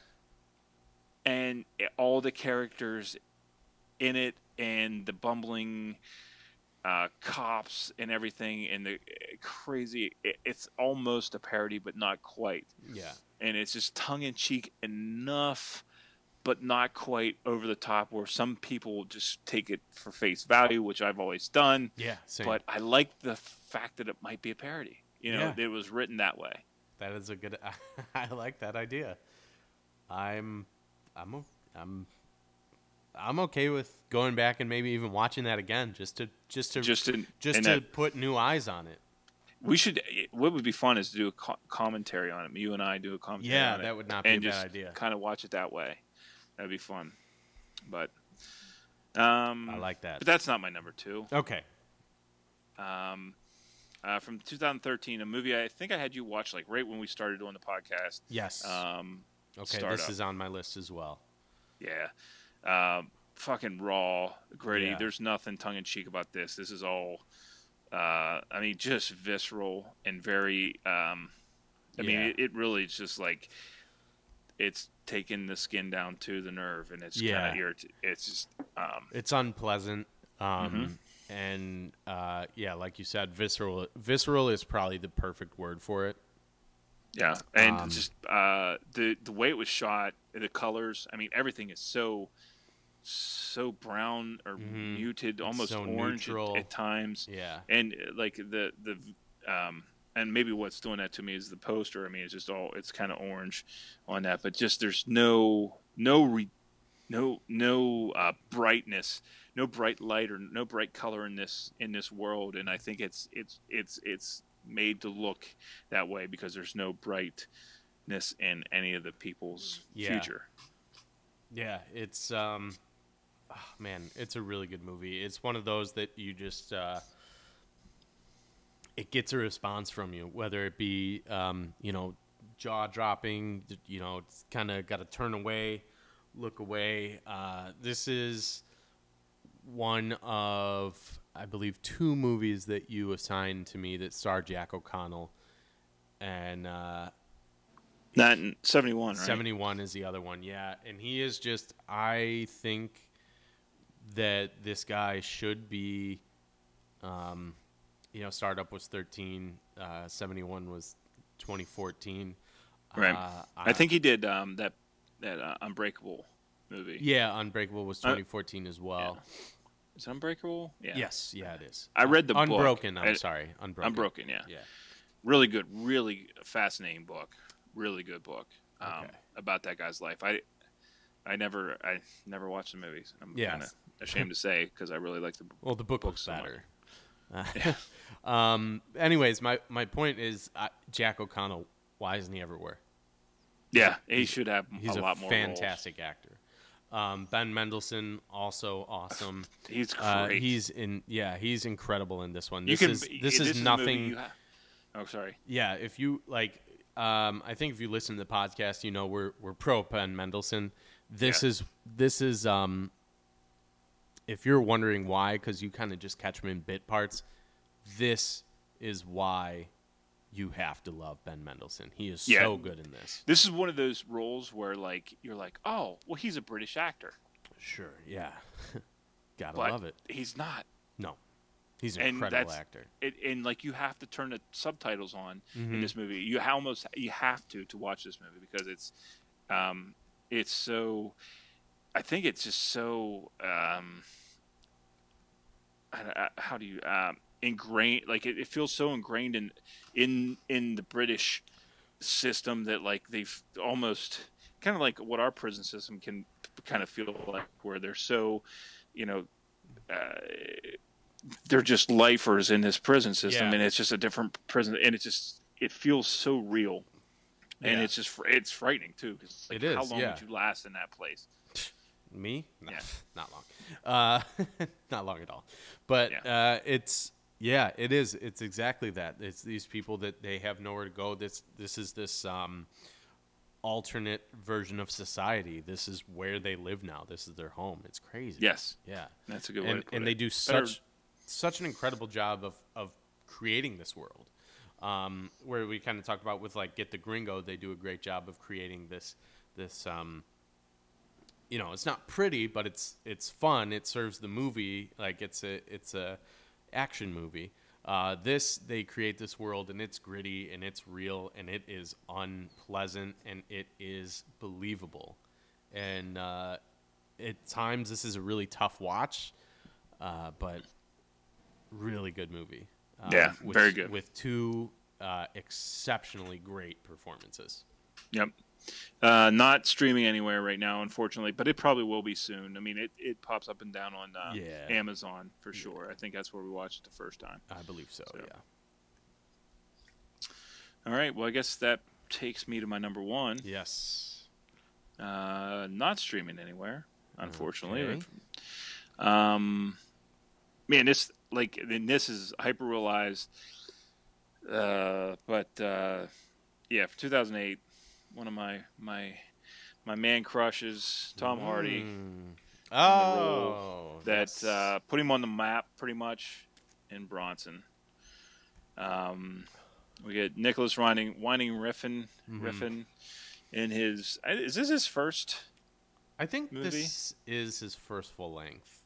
Okay. Um, this should be like one of my favorite movies of all time, and it's not that I don't like it, but it's definitely. Or you know what? Maybe Valhalla Rising is. No, what'd you say? Two thousand eight. Yeah. Yeah. Yeah. Um, Um, he did but- the Pusher series. Um, Okay. And uh, he did so he did three Pusher movies, and then Bronson in 2008 was really kind of uh, if it wasn't it's, I guess it's not his first, but it was his coming out party. Right. That's it's what put him on the map. And Absolutely. yeah, because he did yeah Valhalla Rising right after that, and and Drive. I mean, he, he's been working pretty constantly since. Yes. Yeah. I mean, definitely, definitely. Yeah. Yeah. So, um, but yeah, this movie is, um, it's a little bit of a, a weird take. Uh, I think uh, Refn had a little bit of a obsession with the the Charlie Bronson, this this person who adopted the name of Charles Bronson, Mhm. um, who was a like a, a notorious career criminal. Um, mm, like, definitely went something wrong with him. A for, like, sociopath. Something petty.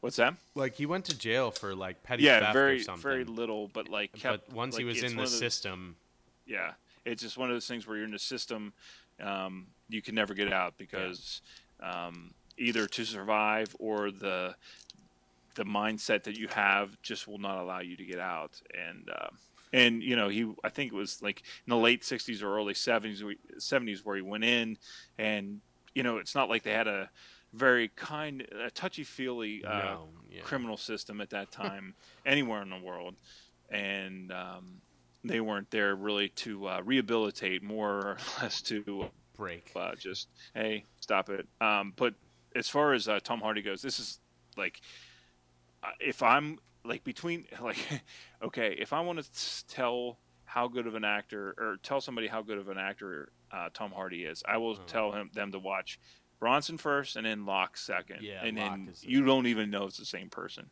Um, how you can go so bombastic and so crazy in one one and in play so subtle and so subdued. I guess same thing. Um, No, he. in the next role, it's it's fantastic. It's Um, what's amazing about that is how different those are, but the result is essentially the same. same. as far like he knows how to chew scenery, and he what you know what makes him a great actor is he knows how to chew scenery in several different ways. Yeah. Yep. It had my um, my son not named my dog Wally. the next my dog's name right now would be Bronson. Mhm.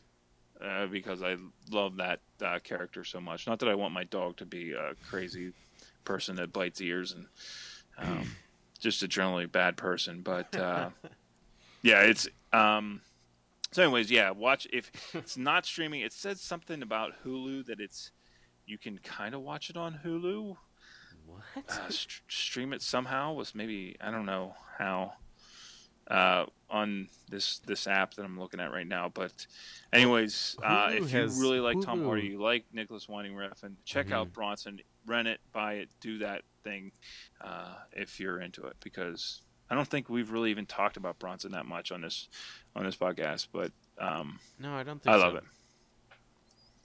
Um, I'm I'm actually not a huge fan of it. Uh, I like it for sure, uh, but it seems like it should be a uh, you know fastball down the plate home run for me. Mm-hmm. Um, maybe I just need to watch it again. Yeah, I would Um, say do it is that. it is interesting though. Like uh, at this point, uh, Bronson and uh, Tom Hardy are friends. Uh, the Yes. mustache that Tom Hardy wears in the movie is Charles Bronson's. Like he Yes, cut it's it just off. the hair that yeah. Yes. Uh, so weird and, and interesting. Um, but yeah, I, it's I would I would I would like to think that I could like hang out with Tom Hardy and be friends, but I have a sneaking suspicion that I would hate him. he might be crazy too. Yeah, Yes. I think he, he might be a bit of a nut. Uh, but yeah, I mean, just showing his total commitment to the role, like down to the mustache, you know, Bronson's mustache. And uh, anyways, Yeah, we'd really and I don't want to won't take up too much time more. Mm-hmm, And it really didn't talk anything about the prison scenes or anything in this, but like just the different um, the way people were treated, like between like a cra- the crazy house or being put in the hole or all those things. Like this guy went through a lot of shit, like a, like literally Yeah. sometimes. yes, And- yeah, uh, just to and if it's to be believed, and I'm sure there was liberties taken, Mhm. but condensed into two hours, I'm sure over 30 years he saw some very messed up stuff. yeah. So yes, very very realistic or very lifelike it seemed. Uh, prison settings. Yeah, uh, definitely a solid, solid situation there um, as far as building that world. Uh, all right, uh, my number one. Um, I've had I've had to do a little bit of adjusting on the fly, just with um, some of our stuff matching up, etc. Uh, but uh, from 1999, Frank Darabont wrote and directed this based on the Stephen King novel. Mm-hmm. Uh, it stars Tom Hanks, but even more so Michael Clarke Duncan, the late Michael Clarke Duncan, uh, in a movie called The Green Mile. Yeah, this I- is uh, it. Like this is the good prison. This is the prison Yes. you want to be. In. Yeah, in. this is Yeah. the ideal prison where you you have Tom Hanks as your guard, Yeah. uh, and you just happen to be able to like cure syphilis with your hands. yeah. Um, yeah, so this uh, this appeared a little lower on my list, um, but I just did a little shuffling between uh, Get the Gringo and Starred Up. Um, Yeah, but uh, worth mentioning. Um, for sure. It's a great movie. Yeah, like- it is. Like it's an incredible uh, character drama. Uh, it it is really all about the performances, uh, and uh, you know the character of John Coffey is just so. I, I don't know. I, I think that he's just such a um, a resonating. like, He Yes. he's he's someone you root for. I through and through. like. I literally almost get chills thinking Yeah. about him. Like how how um, sincere he felt in that movie. Like Yeah, Michael Clarke Duncan um, w- was a great actor, but th- this uh, is like really the role that is like because you know he was in movies like Armageddon and Daredevil, and I, I like Sin City, but you know, he, you know he was he was in some some stuff that's Yeah. not not look he was the he was the big on. black tough guy. right, yeah, In all those movies. Yeah. And in this movie he was too, but with actually some pathos to him. Yes, yeah, they they gave him a fully realized character, and he uh, does an incredible job with it. And um, I like Frank Darabont a lot too. Um, Well, you could. I mean, really. I mean, this is like a one A one B of like the. Not not. I'm not telling you like it's your list, but like with Frank Darabont and prison movies and Stephen King adaptations, Mhm. we have you have to mention Shawshank. Yeah, of course, Redemption Shawshank. too. So Yeah. it's like it. Um, it's something about like uh, you know, late you know late 50s early 60s or wherever that yeah, time period is or maybe i guess the green mount's a little bit earlier than that yeah, that um, post Cold War America. yeah. Um, uh, it's they. I mean, it's it's it feels it feels the same like the same universe. It's like two different prisons, like 50 miles apart. you Yeah. know? I'm sure they're you know they're both in Maine, and of course, they're yeah. not you know they're not too far apart. Um, but yeah, with it, uh, Darabont has gives that. It has that Darabont feel, I guess, for Yeah. both of them. Yeah, absolutely. He um he's able to kind of he's he's really able to humanize things and um I also love about him that he is um willing to kind of go to bat for for his vision. Um I know uh un, unrelated, well, not too Not unrelated. related. Not too It's related. unrelated. The Mist um he that movie um they cut his budget pretty drastically because he refused to um, do a Change studio rewrite. Yeah. Yeah. And I think I think Steven Spielberg loves him for that. You know, Oh yeah. you know, Same- as much as as same much reason as he he, hated, hates um, yeah. Kubrick, he loves he loves Darabont for like sticking true to the story. Yeah. You know, um, and you know, good for him for doing that and sticking to his guns. It, it's got him in trouble, Yes. like he said, with that. with that, and with, The Walking, Dead. Yeah. Yeah. Uh, with the with the Walking Dead, which, um, in my opinion, uh, took a steep drop off as soon as he wasn't show running, uh, which happened pretty quickly. Um, but y- yeah, so and again with with the Green Mile, it's you you have this great characters to draw on. You have this this setting that is familiar. And we get introduced to Sam Rockwell. There you go. Yeah, and he ends up on the moon. Yeah. Was that? Uh, yeah, it was probably. I'm sure he's a character actor in a bunch of stuff. Oh before yeah. I mean Sam Rockwell's been been around forever, but yeah, Wild Bill. I don't know what else I could think of in the '90s that I've seen him from, but Uh, yeah, I'm, look I'm looking at IMDb. here. Uh. Yeah, I, this is definitely probably the first time I saw him. Mile from 1999. Um, hmm, not streaming anywhere. It seems like the Green Mile.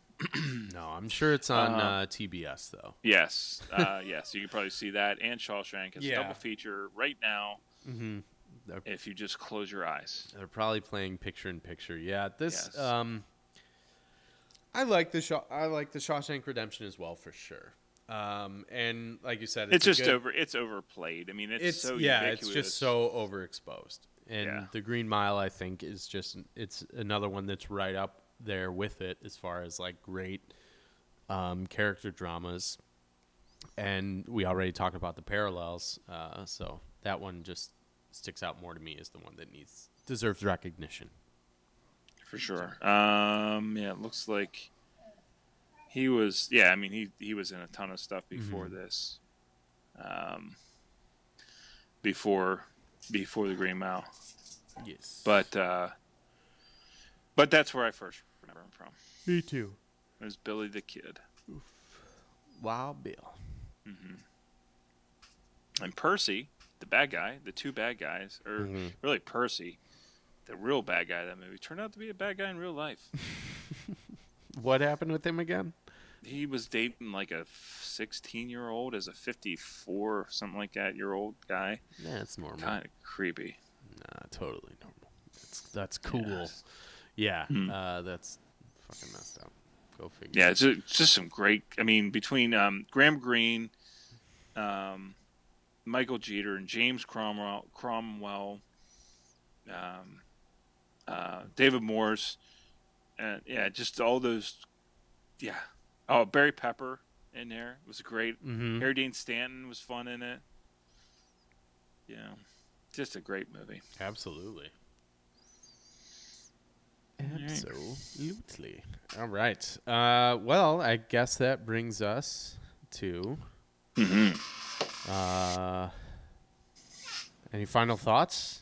I really don't have anything. Uh, Hmm. There's a ton of great stuff out there. There's there's movies that I really want to watch um, that that I found like a big hole. Um, Yeah. uh, Papillon, which 1973, uh, from all lists, and I've heard this reference about a million times how great that movie is. I want to watch that. I want to watch the movie Hunger with Michael Fassbender from 2008.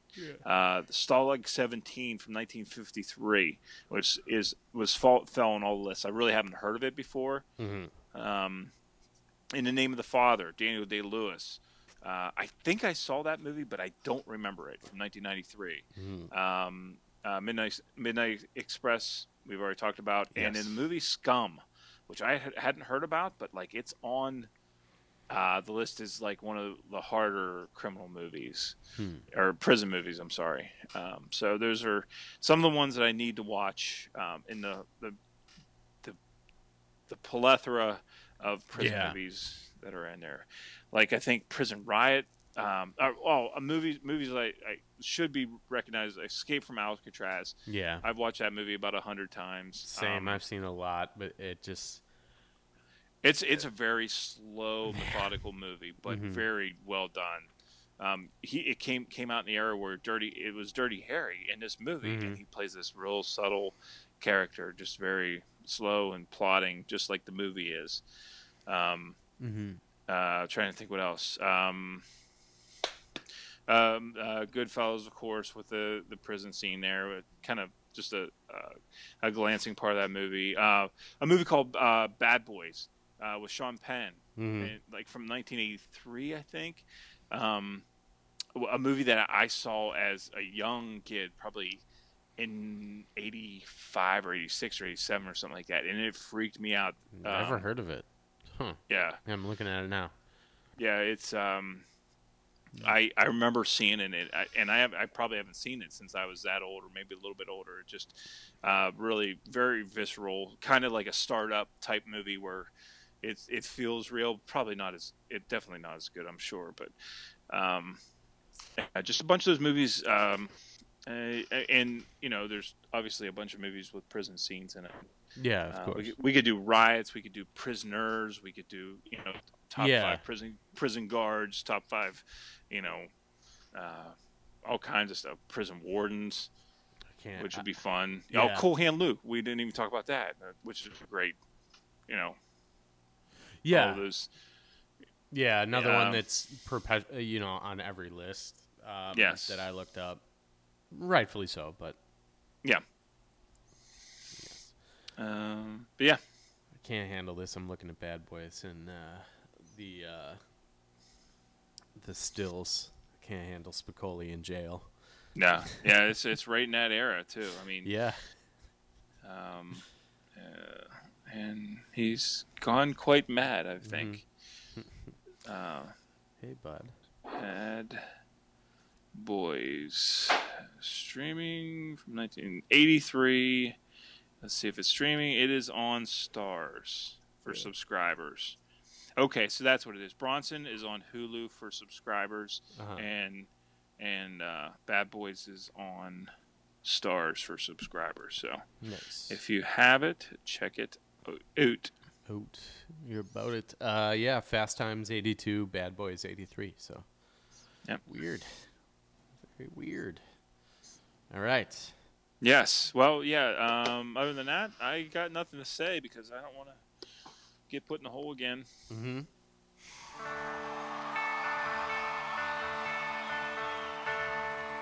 Okay. This, uh, this is a song that uh, there's a lot of Christmas songs out there, and uh, not too many Hanukkah songs. So uh, wrote a wrote a song for all those nice little Jewish kids who don't get to hear any Hanukkah songs. Here we go.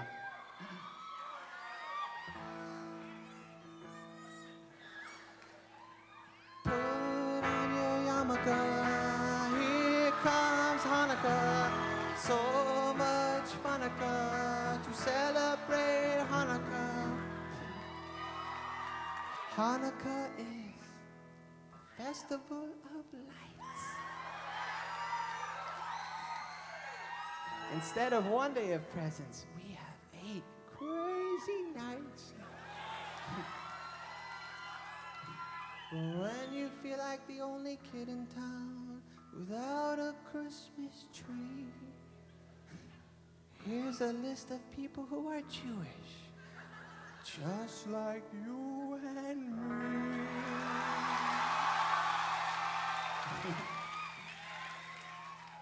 David Lee Roth lights the menorah. So do James Caan, Kirk Douglas, and the late Dinah Shore. Guess who eats together at the Carnegie Deli? Bowser from Sha Na Na and Arthur Fonzarelli. Paul Newman's half Jewish, Goldie Hawn's half too. Put them together, what a fine looking Jew. You don't need deck the halls or jingle bell rock. Cause you can spin a dreidel with Captain Kirk and Mr. Spock, both Jewish. Put on your yarmulke, it's time for Hanukkah. The owner of the Seattle SuperSonics celebrates Hanukkah.